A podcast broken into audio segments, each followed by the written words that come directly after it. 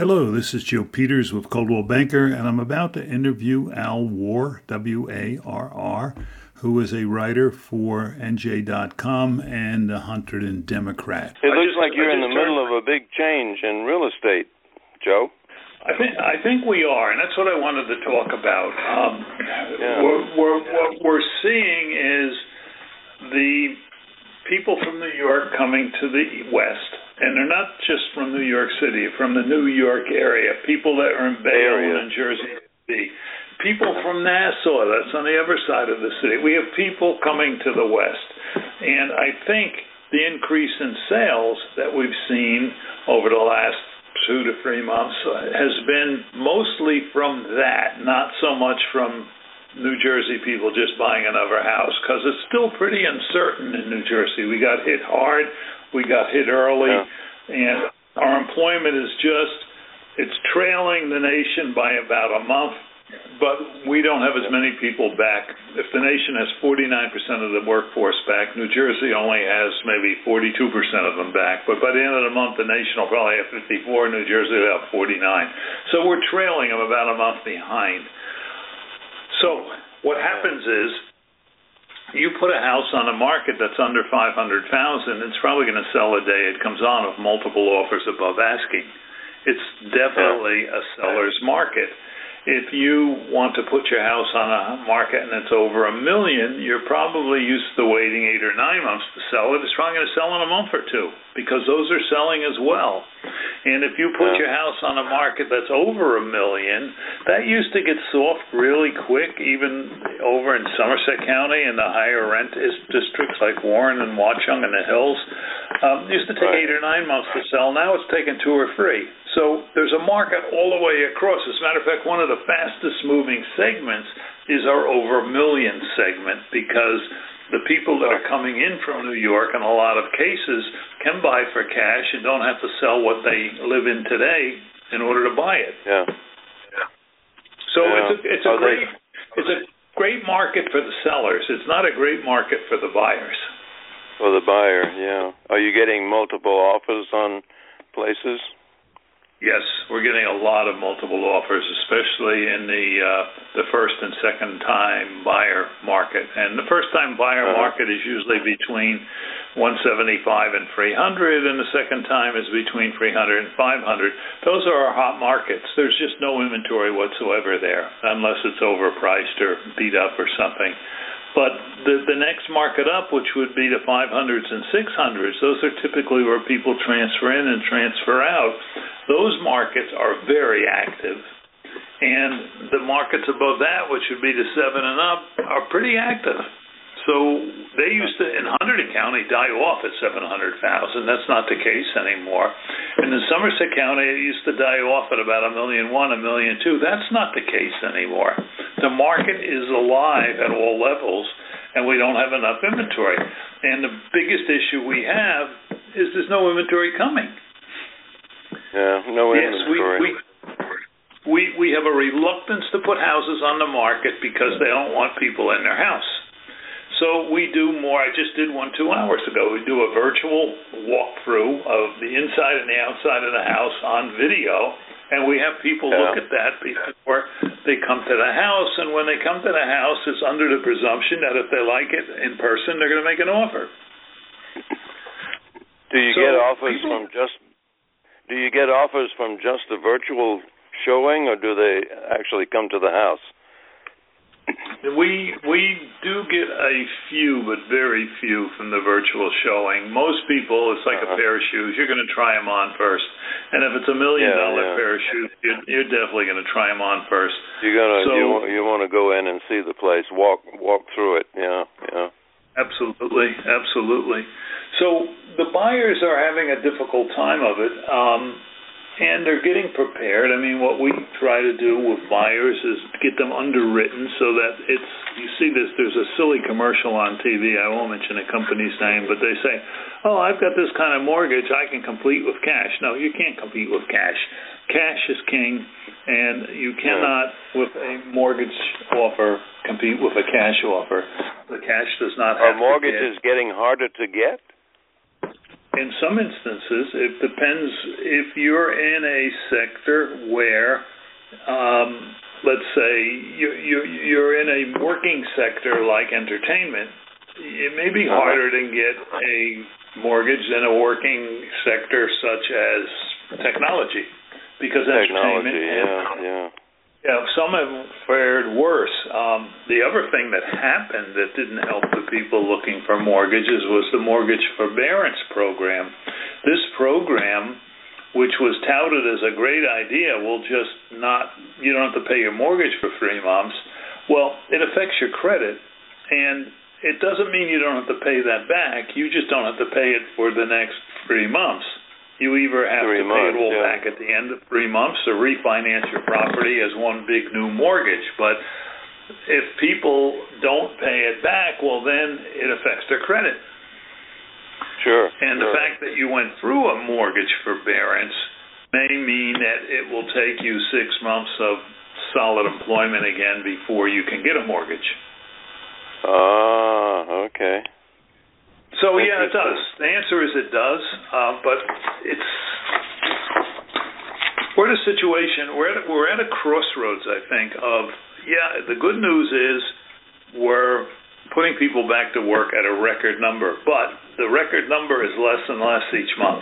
It's going down, not up. And we've gotten to the point where we put the easy people back to work and the really tough ones to get back to work, and for some of them there is no more work, are tough. And you get back to that ALICE situation. 40% of our population are what we describe as ALICE, which is asset-limited, income-constrained, but working. And these are typically the people who are in retail or in the gas stations or in a service industry job making lower income but working, and probably are those people that aren't going to buy a house anyway. They're the ones that are going to have, I think, the tougher time of it because they have to go to work, as I described earlier, in order to earn money. They can't pump gas from home. They can't ring groceries from home. So they've got to get up and go to work. And in some instances where they got up and went to work, the people aren't there anymore.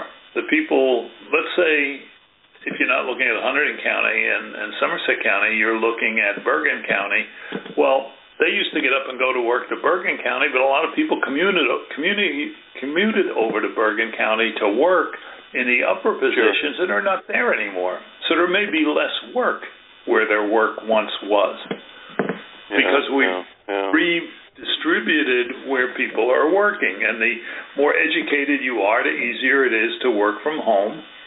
And it's, I think, the way it's going to be. So now the question then comes, will you go back to work eventually?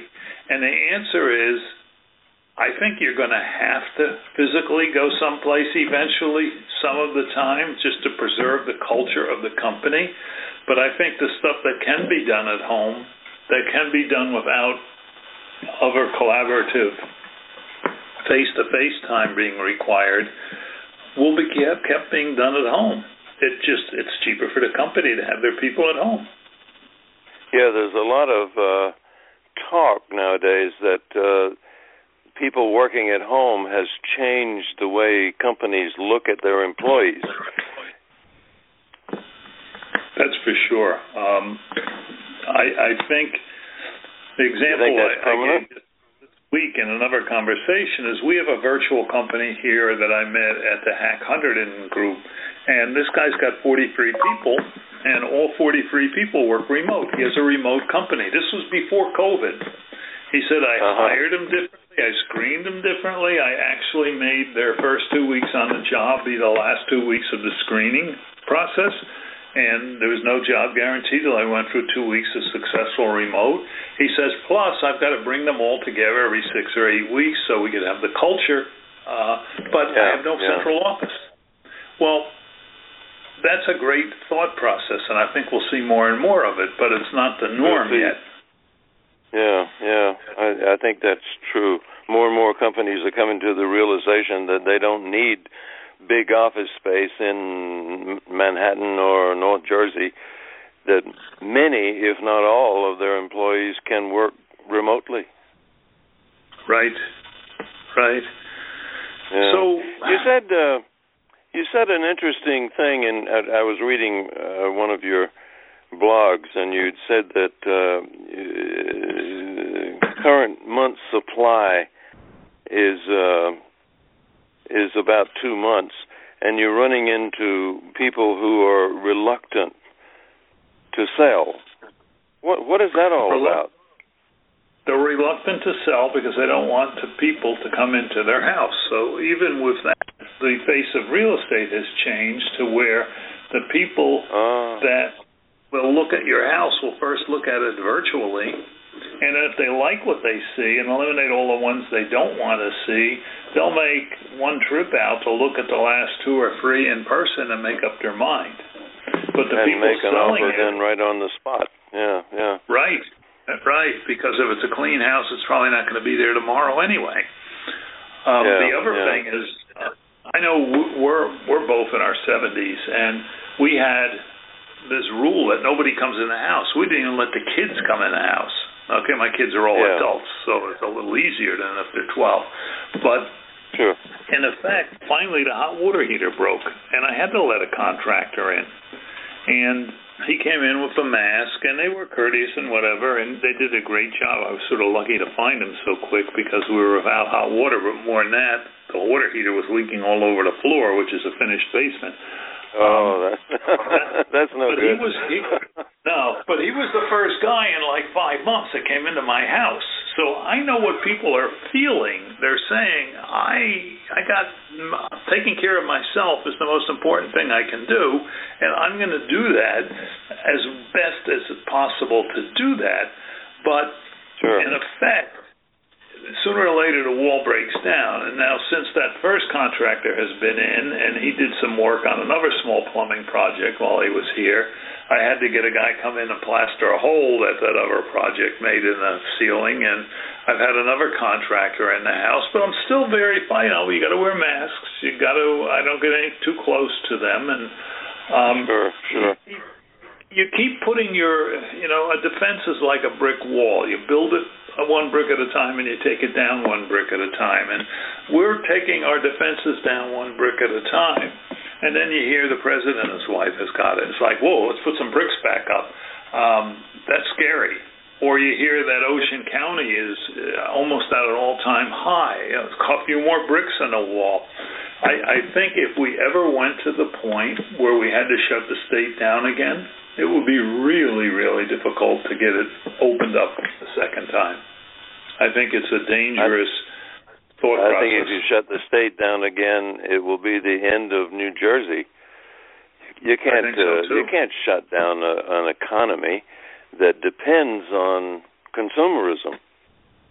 Right. It doesn't work. I don't understand why they don't understand that in Trenton, but that's another conversation. It's a whole political conversation. I think if you take a look at it, this is an amazing statistic. Of the people that are unemployed yet, I think the number is somewhere about 10 million over where we were when this started in March. 5 million of them are in California. 50% of the unemployed in the country are in the state of California, and they're unemployed because the state won't open, as one woman said, until the election's over. So you figure it out. Oh, yeah, it's political. It's all political, I'm afraid. I have refused over the years. I had an unfortunate experience myself with a flu shot many, many years ago. It's been 40 years. Right. And ended up in the hospital for 3 days, totally out of it. Anyway, the doctor told me at the time, of course that was long ago, and much medicine has been developed since, but the doctor told me at the time, don't ever take another flu shot because you're overly sensitive to this, and you have a good immune response, but your body is really going through hell here on that experience. So I have never taken another flu shot. I have had the flu a couple of times in 40 years, but I simply go to bed, make a big pot of chicken soup, and take my vitamins. There you go. And I recover. And I'm 84 years old, so Wow. It has done something for me, I think. I think we've made too much of this. I really think that people who have underlying conditions, serious, should be careful, and we should protect them. But everybody else, you know, people under 50 or whatever, and especially children, they seem to be not immune, but they seem to be able to recover quickly from very serious things. If you look at the death count, if you can find a true one, then I don't think this pandemic, as everybody has portrayed it, is as serious as we have taken it. I think we've blown it out of proportion, frankly, but that's just my opinion. Right, and I have lots of opinions, Joe. I hear you. So talk to me a little about Pennsylvania versus New Jersey. How has the Pennsylvanian economy? You're just across the river in Easton from Phillipsburg, but it's a different economy. Well, I tell you, I know next to nothing about Easton or Pennsylvania. I live right on the Delaware, and all of my activity is in Hunterdon County or the surrounding area. And so I know a lot about that. I checked the other day, and I'm in my 20th year of writing this weekly column. And over the years, I've talked to literally thousands of business people and others in Hunterdon County and beyond. Right. But I moved here from New Jersey, so I know nothing about Pennsylvania. Interesting. Other than they have low taxes. Yeah, and that's probably the reason you moved there. So, Al, what is the name of the column you write?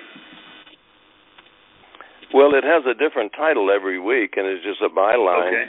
In the Democrat, it comes out on Thursday, but they picked it up in NJ.com, and they publish it every week, and they usually leave it up for 2 weeks. So it's in there now. You just have to look for my byline. And your byline is? Al Warr. Al Warr, with two R's, A-L-W-A-R-R. Tell us a little about your history, Al. I mean, how long have you been writing for the Democrat, and what did you do before that?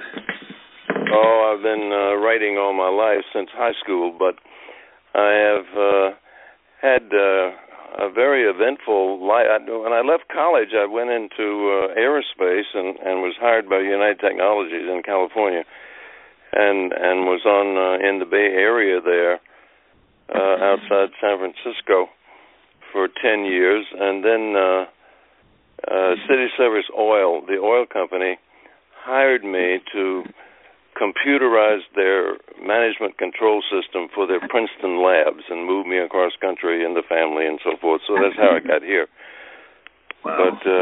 But that lasted about 5 years, and then I went into business. I quit. I told them goodbye, good luck. Corporate life is not for me. I want my own business. So I started a business in Manhattan and ran it for 20 years.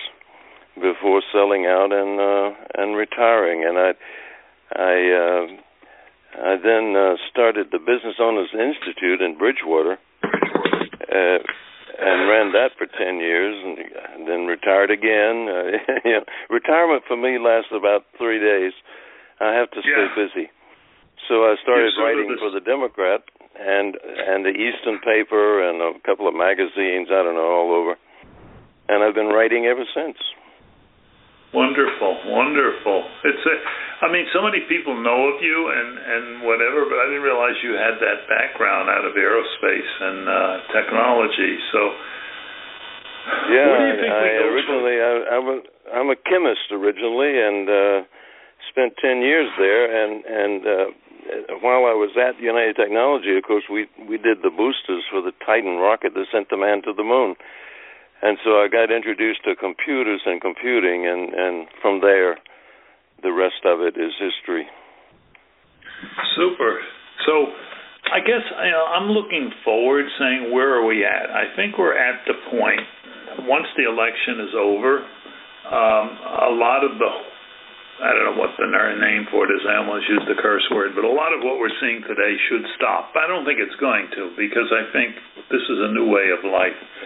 If the current guy that's in wins, the other party will be twice as bad, and if the other guy wins, the current party will do the same in probably reverse. Probably be twice as bad, too.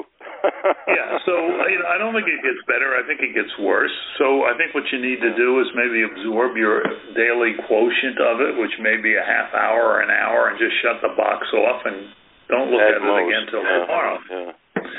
But from that viewpoint, I don't see it changing much. I think the one party will have a different outlook than the other. But I'm looking at it from our lifestyle, and our lifestyle is based on several things. One is be able to have a job, and the other one is to be able to, from that job, afford a house to support the way you want to live. And in my case, my kids are grown and gone, so I like a roomy house. I couldn't live in a 1,200-square-foot house, but a 2,000-plus townhouse fits us just nice at this point in time. And I'm not willing to trade that, although I think eventually we'll get down to a one-floor unit because we're getting older, and it'll be easier not to go up and down the stairs 10 times a day, but that's good exercise for now. So it is. Yeah, my house is 3 stories, and I'm up and down all the time. At 84. Yeah, at 84. Wow. You got to keep active, Joe. You must keep active. I was talking to a lady yesterday. I was interviewing her for a column coming up for next week, and she was she sounded like she was out of breath. And I said, "What's wrong?" And she says, "Oh, I've been running." She says, "I'm 65, and I still run my mile a day." And to hell with the virus. I love it. She was funny. A good attitude, though. You got to keep active. You must keep active. And the stairs, going up and down stairs is good exercise. I agree, except when I do it for the last time of the day around 9:30 when I go to bed. It's like, oh, why am I going up and down these stairs? But it is great exercise. I think jobs is our number one, and we've always talked about that. If we can attract the right jobs, and then housing, and then an environment to live in that has interesting culture and things to do and places to eat, I think we're seeing the jobs come back to our general area that over the last 20 years sort of migrated towards New York City. And if they weren't in New York, they were in areas they could quickly commute into New York. That sort of reversed, and it was starting to reverse all on its own as people grew tired of their 800-square-foot lifestyle. And as the millennials got to the childbearing age, they didn't want to live in a city. They wanted a backyard. So we were starting to see it come back. And now, even though most of it's New Yorkers themselves, not the people moving towards New York, I think there's also a good portion of it are people that are in New Jersey right next to New York. They're starting to come back to the area, and I think less people are going to move towards New York, although as New York City corrects itself, which I hope it can, I think it's easy to forget today, 10 years from now, and to move back towards where it's happening. I think some people work it. I mean, living in an apartment house that has 500 other units, even if it's a dozen other units, is like being on an airplane of a dozen other people. If one of them has a cold, you're pretty good chance you're going to have that cold by the time you get to wherever you're going.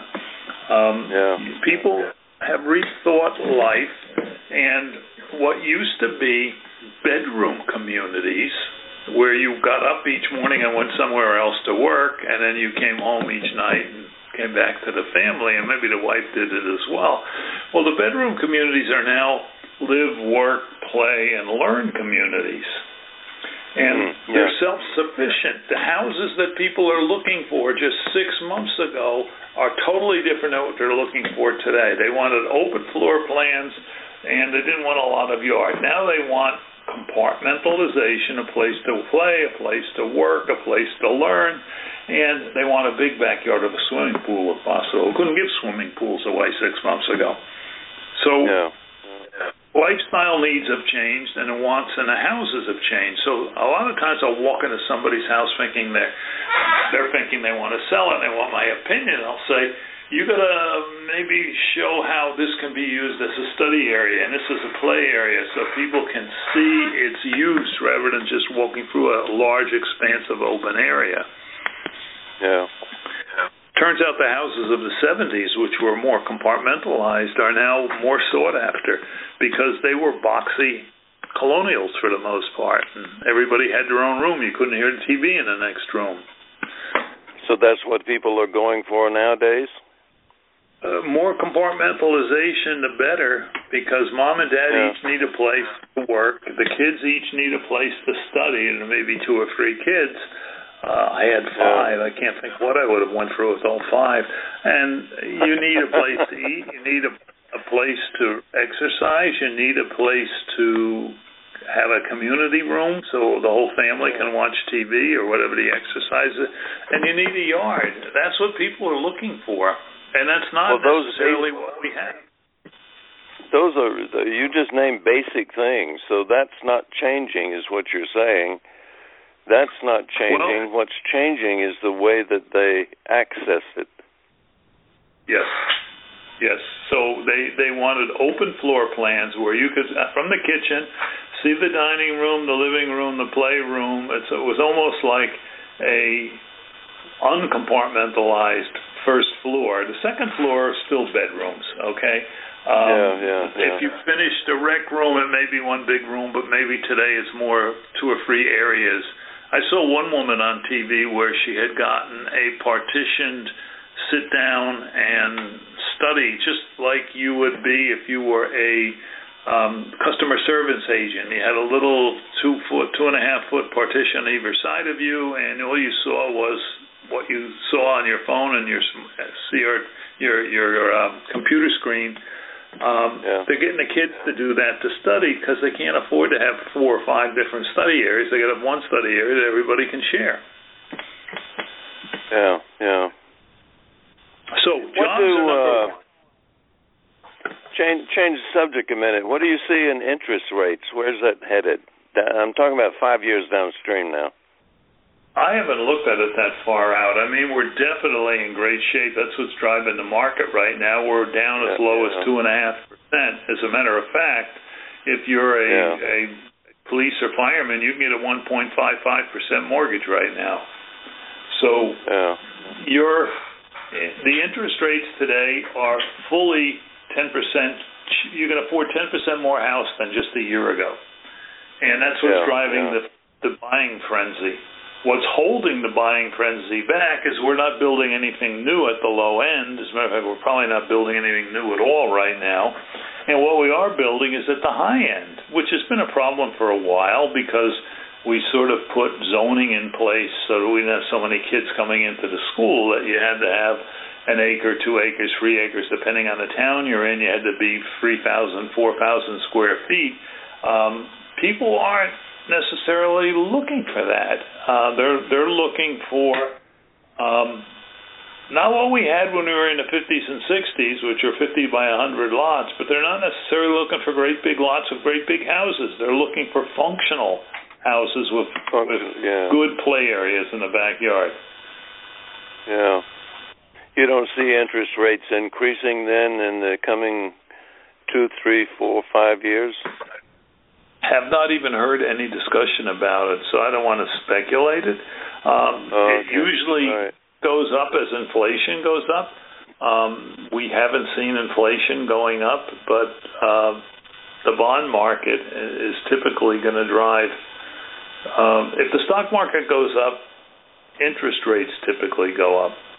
If the stock market comes down, they follow each other, but money moves then from the stock market to the bond market. So the bond market. The bond market. Yeah, I've noticed an increase in the bond market, the 10 and 30-year yield recently, which has gone up a significant amount. I don't know if that's temporary or if it's election-oriented. Who knows? But it seems to be making a move now that it had not changed in some time. Anyway, I don't want to get lost in a discussion of interest rates. I don't know that much about them myself.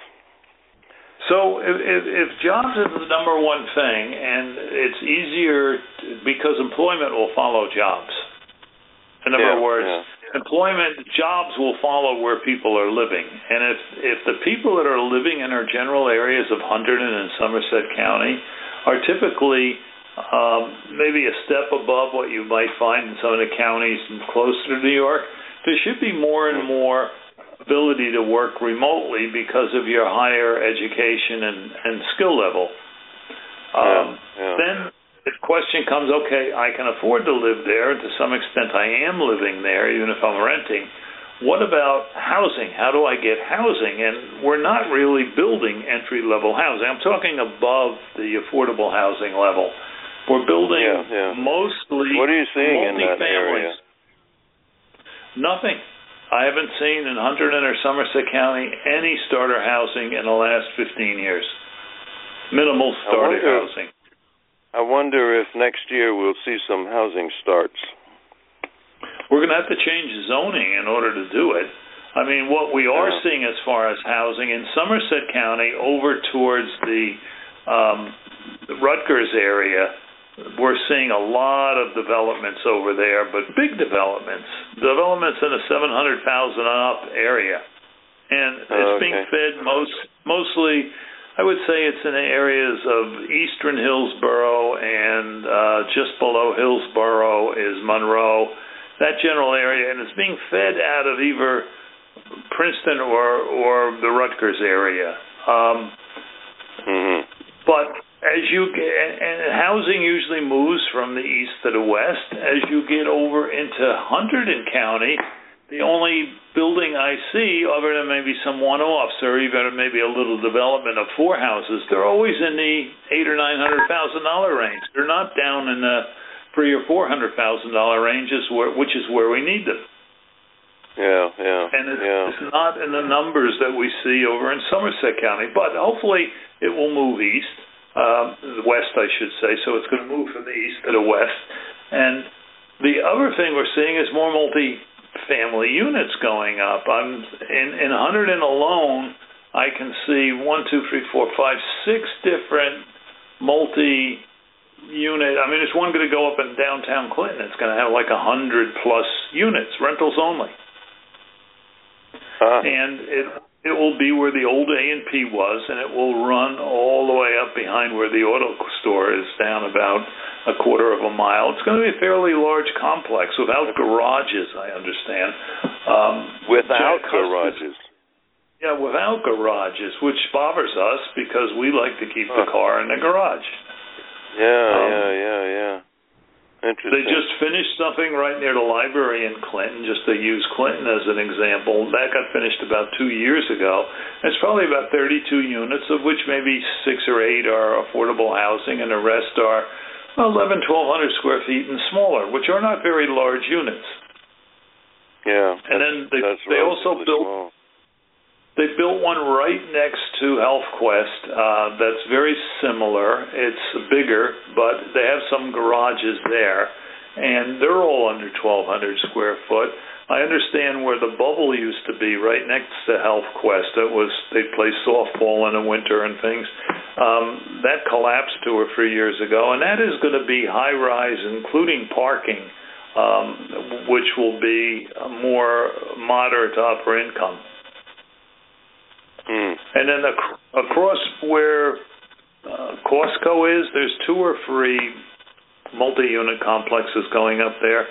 And to my understanding, it's all affordable housing to fulfill the affordable housing. So we're seeing affordable housing play its hand out and build some units, but most of the units that are above affordable housing are not being built in any great number other than in multifamily units.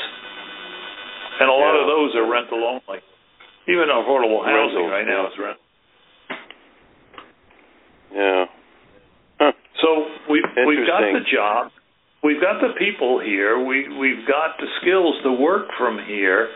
Can we bring more people in? Can we move them gradually up? I mean, our next biggest buying from a buyer segment or cohort is later millennials, the ones that are between 35 and 40, because they're now of child-rearing age, and a lot of them have reassessed the situation over the last 6 months and said, we should move and we should raise a family. And that family may only want 1 or 2 children compared to what we used to do in days gone by. But this is a logical place, Somerset and Hunterdon County, for them to be looking at. And we don't have a lot to offer them. What we do have to offer them is rentals, versus 3/4 of what we built the last 2 years was rentals, and 3/4 of what they're looking for is single family, which we don't have. So it's a true mismatch. Yeah. I understand the feds have changed the rules on the affordable housing business, so that the zoning is no longer. I'm sorry? I heard that. I heard that there was an executive order concerning affordable housing, but I haven't heard how it has affected our local area yet. Yeah. Well, these things take a while to drift down, I suppose, if at all. Yep. Yeah. So there's 3 components to lifestyle. There one is a place to live, and one is a place to work, and the third is all the facilities like retail and health and sporting and things that you need to live off of within 5 miles of where you live. I think we've got the third component okay. If anything, we have too many stores based on what's happening to bricks and mortar, but we don't have enough. We don't have enough of the housing, and we definitely probably have more than our share of educated people who don't now have to commute to work each day. And think about that a little bit, Al. I mean, that's an interesting equation right there, is if you drove 30, 40 miles a day each way to work, you either mass commuted or drove it, but you lost a lot of time, and if you drove it, you needed a new car every 3 years. And while you were driving that car, emissions were going into the air. So 3 major things have changed that we haven't really digested yet, is that now you have more time on your hands. Now you have less expenses for things like cars and gasoline, and we're helping the general ecology by not driving. I think they said for the first time ever, some countries have clear air in the last 20 years because not so many people are driving around the way they used to. I don't know if we're in good shape or bad shape. I think we have a really great place in Hunterdon, Somerset County to live. I think we have a really great place to work from home. I think we have a really great place to go and do your shopping and your gyms, although I think gyms have really fallen off over the last 6 months. But we don't necessarily have the houses, and that's always been the issue. Yeah, the housing is... I wonder if this will take a while to take effect, but that new construction will be beginning within the next year or so. I don't know. Don't think new construction can start till zoning changes, and zoning to some extent is hinged on affordable housing. Yeah. Well, if that order comes down, then they no longer have to comply with the zoning for affordable housing. Right. So that would cause a spurt, I would think.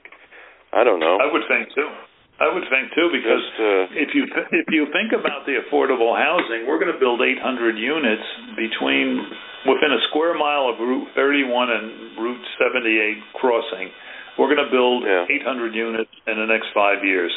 And that will be in Clinton and Clinton Township. Each one of those 800 units is going to need 1 so many cars because people need to drive. You don't have public transportation in Hunterdon County.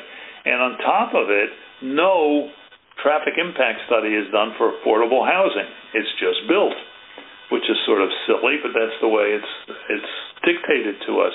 So now we have 800 to 1,200 more cars in that one small area.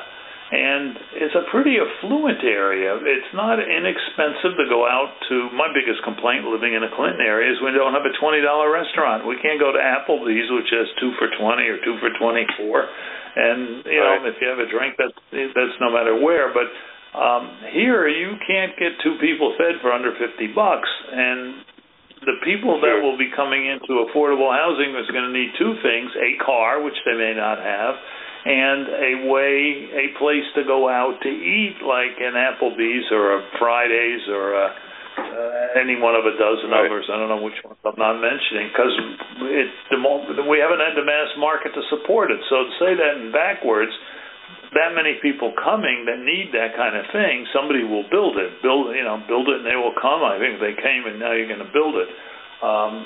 But Flemington is plenty. If you want to drive 12 miles down to Flemington, there's Fridays, and there's Applebee's, and there's all sorts of new places to eat down there. There's a new Chimney Rock Inn. There are. Flemington seems to be immune. It seems. I've run across, 4 or 5 new businesses that have opened up in Flemington, small businesses that have opened up in that area, which some of them during the pandemic, for goodness sakes. If I were a business person, I wouldn't be opening during the middle of a pandemic, but they do. So they must see something that I don't. I think it's the numbers. And they will need employees, you know? Yes, they will need. And that is a sore point, because I keep hearing some faction of the government running for office saying, and we want $15 minimum hour. Forget it. Yeah. We've been paying $15 minimum hour in Hunterdon County for the last 2 years. We're now paying $17 and $18 because there's no people left. There's no people left to take any price, yeah. Right. Yep. The other thing we've had going is that the kids typically around the middle of August all go back to college. And to some extent this year they did. I would say maybe 25% of them did. But my son-in-law's girlfriend is an admissions person down at Rider, and she said of our 2,000 students, there's about 800 or 900 on campus right now. And I said, are they going to classes? She says, no, they're all doing it remotely. I said, then why are they there? And she said, why are they there? The answer was that's the only college experience they're going to get as far as going somewhere away from home. And in some cases, they can't stay at home anymore. People are on each other's cases all day long. They just want to be separated from mom and dad. Mom and dad are glad to pay for them to be somewhere remote. Yeah. Remote learning. Remote learning. If you were going to pay $65,000, including room and board, for your children to go to school, would you do that if they were going to go to school and sit on the computer and not go to class? I wouldn't, but I'm thinking. I wouldn't. No, I wouldn't do that at all. Absolutely not. I would say take some of the courses locally that are inexpensive. Go to RVCC online locally. And when you can go to class, then go back, and you might only have to go for 3 years instead of 4. Yeah, exactly. You can transfer in. Well, it's been interesting to talk to you. It's good to hear that you're healthy and things are going okay for you. Well, it's good to talk to you, Joe. We haven't talked in some time. I follow you on... you send me an email every month on the status of things, and I read it from cover to cover and learn a lot. Wow. And, I guess my credentials are I'm a real estate agent with Coldwell Banker. I've been selling for 20 years across Hunterdon and Somerset, and my site is jpeters.com. And Al is a writer for the Democrat and now for NJ.com, and his byline is Al Warr, W-A-R-R. And you can find his articles there. And I'll put both of these in the blog post that I create from this podcast. But I think what we should do is maybe schedule this every 2 to 3 months, because it keeps changing, and I've learned a lot from you today, and I sense it went in two directions. So... It did, yeah, absolutely. It's good to talk to you always to get a sense of what's going on out there. Okay, thanks a lot. I'll put you on my calendar for 2 or 3 months out. We'll repeat this process, Al. Good. Look forward to it. Okay. Once again, that was Al, A-L, Warr, W-A-R-R, who's a contributing columnist with NJ.com, as well as the Hunterdon Democrat. My name is Joe Peters. I'm with Coldwell Banker Residential. You can reach me at 908-238-0118 or at my site, jpeters.com. One of the biggest decisions in your lifetime is buying or selling a house. Choosing a realtor with strong client communication, technology, and marketing skills will dramatically improve your chance of success. That's why Hunterdon and Somerset's residents rely on Joe Peters. Joe believes his clients deserve a smooth and seamless experience, not a roller coaster ride. As a Coldwell Banker sales associate with 20 years of experience, he's helped hundreds of people to achieve their goals and dreams, no matter where they were in the buying or selling process. Here's what his satisfied customers have to say. Joe guided us through the process of selling our home and made a complicated transaction appear seamless. Joe is diligent and responsive without being pushy and truly keeps his clients' best interest in mind. He would return calls within minutes if he didn't pick up. Joe accomplishes this by approaching every transaction from a business perspective. Initially, he tries to fully understand your goals and dreams and make them his own. Then he takes the mass amount of data that's available and distills it down to a few understandable action points. And finally, he controls the entire process through technology and marketing. The end result to you is a smooth, rewarding customer experience. Let Joe show you how to take his professional expertise and put it to work for you. To contact Joe, go to jpeters.com. You can call 908-238-0118 or text to 908-304-4660.